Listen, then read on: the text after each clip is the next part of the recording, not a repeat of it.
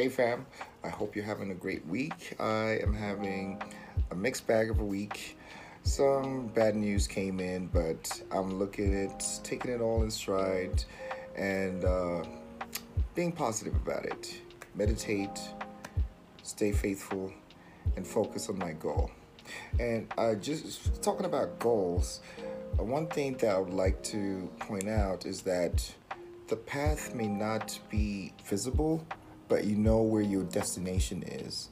And it's up to you to forge your own path. So never get discouraged because you don't see a clear path to your destination, but focus on the process and it will get you to your end goal, whatever that may be.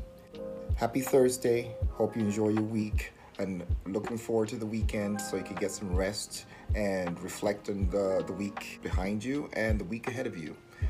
Never discount intelligence and your ability.